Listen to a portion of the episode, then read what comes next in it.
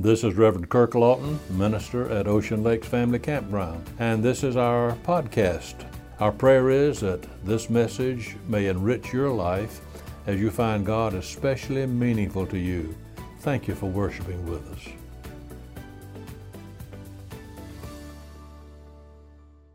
Dr. Wallace Hamilton has a book by the title of today's message, Ride the Wild Horses in which he speaks of the instincts, the impulses, the urges that are found within the heart of humanity. I'm indebted to Dr. Hamilton for the basic idea of what I'm saying this morning. Dr. Hamilton says that psychological research in the past many years confirms what the Bible has already always taught that not only in our bodies, but in our natures too crouch these untamed animals, these animal forces, which, like wild horses, sometimes run amok. And the great business of life is learning what to do with them. James, the half brother of Jesus, in his brief letter over toward the end of the New Testament, says, What causes wars and quarrels among you? Is it not your different desires which are ever at war within your bodies? That's James 4, verse 1. Then in the third chapter, verse 3, he goes on to say, We put the bit into the mouths of horses to make them obey us, and we are able to make them go where we want. Very few people, if any, will deny the fact that within mankind there are powerful forces, impulses, appetites, which are the great driving forces of life. But we also know that these great forces cannot be allowed to run wild within us. And so the problem is what do we do with them? These wild horses of human instinct. Well, I think there are three basic answers to that question. The first is this let the horses run wild. That's the answer of self indulgence. This philosophy says you have instincts, let them express themselves in any fashion. These are all natural impulses that are God given, and whatever is natural is beautiful, and whatever is beautiful must be all right. Well, those who adopt this way of thinking today may think they have something new. They're actually following a very old philosophy. Oh, how we hear them these days, though, talking about their new morality and let yourself go and anything's all right if it means something to you. Many years ago, men discovered that within themselves they found passions and desires that they couldn't understand or control. And so they worshiped those passions. For example, Bacchus was called the god of appetite. Venus and Aphrodite were the gods of sensual love and passion. Mars was a god of war.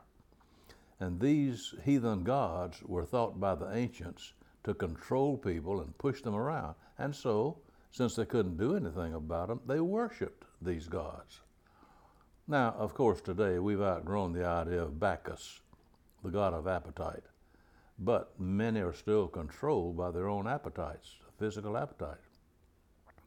I don't know of anywhere these days we have a temple dedicated to the worship of Venus.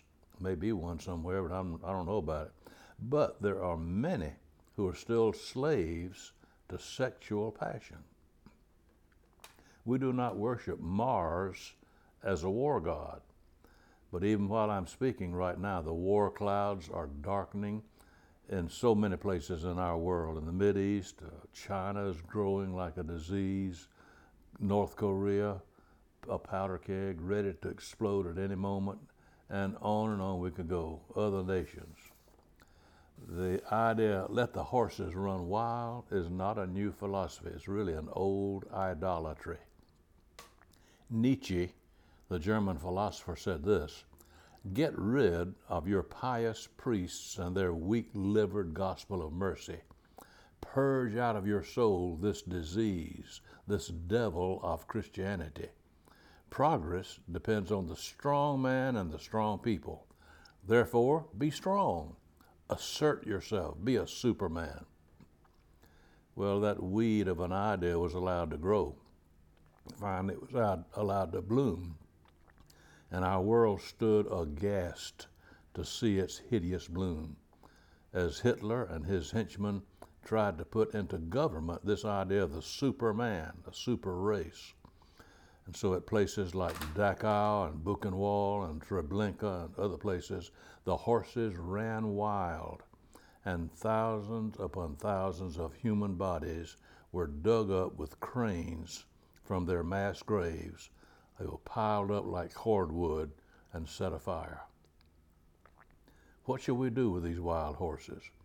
The answer of self indulgence is kill the riders and let the horses run wild. Obey your instincts. Surely, I, I, hope there's nobody here this morning or even listening by podcast who would take that first answer.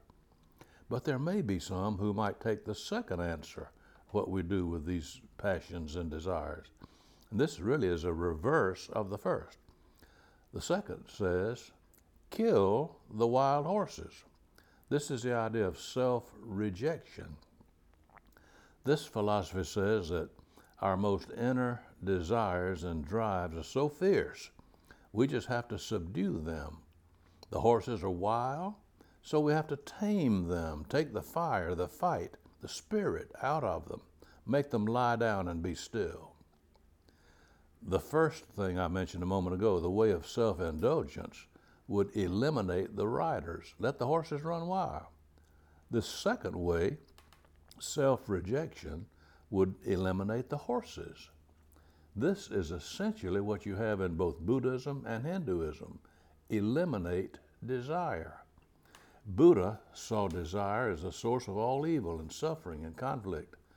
He said, You must free your soul of desire, cut out the roots of it, denude your heart of every want, and in utterly passionless existence, you'll find peace of mind, contentment, and after much practice, you can come at last to nirvana, which is a state of nothingness. That's a pretty clever idea, isn't it? You have a headache, so you just cut off your head.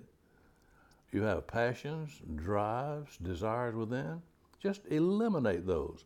But at the same time, you'll destroy the power that makes you the person. What to do with these wild horses?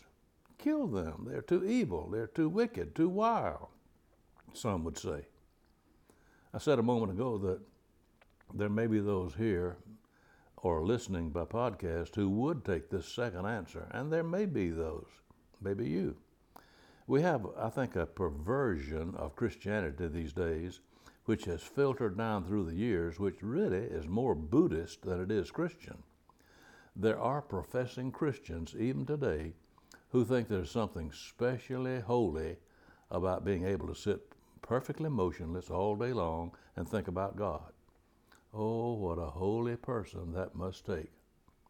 Listen, Jesus did not come to this earth to destroy our desire or even to curb it or to d- diminish it. I heard about a little boy who was playing so quietly one day with his father's tools out in the garage until his mother just knew he must be up to some kind of mischief.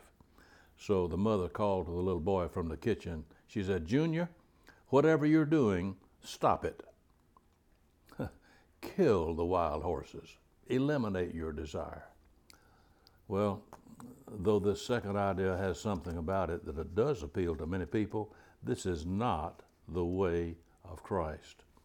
His way is the third way. This is ride the wild horses. That is self fulfillment. Not self indulgence, not self rejection, but self fulfillment. Jesus said, I am come not to destroy, but to fulfill. You have strong passions, drives, desires within yourself. They do not have to be destroyed or subdued. Give them to God and let Him put them to use for His glory. Luther Burbank discovered that every weed is a potential flower, and that the very qualities which make it a weed could make it a flower. There's often a thin line between great sinners and great saints. Even today, we occasionally hear about a person who has changed completely from a form of great sin and that in their life. Now they have complete dedication to the Lord. Those same instincts that made Napoleon could have made a Paul. Just look at the kind of men Jesus chose to be his disciples. Not their social standing, but look at their temperament, their personality. For example, he chose Simon, who was called a zealot. Simon the Zealot. The zealot idea means a reactionary. This meant that he was a member of a fanatical nationalistic group that held views that were directly opposite to the people in that day who were called publicans. Jesus also chose Matthew. What was Matthew? A publican. he was a cheat, a gambler, a tax gatherer for Rome. But Jesus knew that in every weed there is a potential flower. He knew that Matthew had within him those qualities which, if consecrated to God's service, would be of great benefit to the Lord. And he chose Matthew. And you know, today we even have a gospel named after Matthew. These men were stormy, enthusiastic, sometimes even fanatic. Uh, we hear about fanatics today. I, I, like what one preacher said. He said, I'd rather try to restrain a fanatic than to try to resurrect a corpse. Far too much of our supposed religion today is as dead as it can be. People saying, I'm bound for the promised land with such long faces makes you wonder sometimes which of these two lands they're bound for. You know, both heaven and hell are promised in the Bible, they're promised lands. Which one are you bound for? I like what old Dr. Vance Havner used to say too many church services start at 11 o'clock sharp and end at 12 o'clock dull. Those whom Jesus called to follow him had spirit, had life, had turbulent passions, even though they were often misdirected. You say you have a temper? Just think what God could do with that. Eliminate it? No. God already has too many disciples who don't get mad at anything. Whether it's increase of liquor outlets in a community or questionable amusement hangouts that begin so cleanly and honestly and legally. God needs some disciples who have a temper but a temper which is dedicated to Him, one which is harnessed and put to work for the Lord. God chose Saul, a man who must have had a violent temper, a man who was a self confessed fighter. Saul, when he came to the end of his life, he said, I have fought a good fight. He did not say weakly, I have managed to keep my temper under control. no, Christianity's greatest menace became Christianity's greatest minister. Saul, later called Paul, did not let his temper run wild, nor did he kill the wild horses. He rode them, rejoicing in their strength, which was now in the army of the Lord. There's some young people who are listening to me right now, some who have recently graduated perhaps, and others Maybe you've passed your school days. Let me ask you, what do you do with those wild horses of your human instinct? Those who let the horses run wild often discover too late that their lives have been trampled by their own wild horses. Those who try to kill the wild horses usually find this doesn't work either. For just when you think you have a problem conquered, it raises its ugly head again. It's like trying to keep six balloons submerged in a bathtub of water. that's an impossible task. And that's not the answer, surely. But there remains the third, the way of Christ. As you surrender yourself to His Lordship, then Jesus can bring all of your wild, turbulent desires, drives, into focus. And He will harness those wild horses of your own nature using them for His majestic purposes, He can give you a new life in Christ. And certainly this applies not only to youth, but whatever our age is, we still have to deal with these wild horses. What do we do with them? Jesus is calling out to all of us day by day let your horses be under control, my control. Those wild passions, do not subdue them or kill them, but commit them to me, Jesus says, and I will make something special out of what's such a problem to you right now. But you have to make that first necessary step, and that is surrender to the will of Jesus Christ. That's why we're here every day, every Sunday, to invite people to come to know Jesus as personal Lord, personal Savior. And so we invite you now. We're not asking you to walk down this aisle, but we do ask you, in the name of Jesus, to seriously consider committing your life to Him. This is the only way of real life. that's what Jesus came to do give us life and to give us life more abundantly. Father, help us to remember that Jesus is our friend. He's not one who is going to kill all our joy, but He's going to make joy full that we've never realized before. So help us, we pray, O oh Lord, to be willing right now, either for the first time or even in a recommitment of our lives, to let Jesus be Lord. This we pray in His wonderful name. Amen.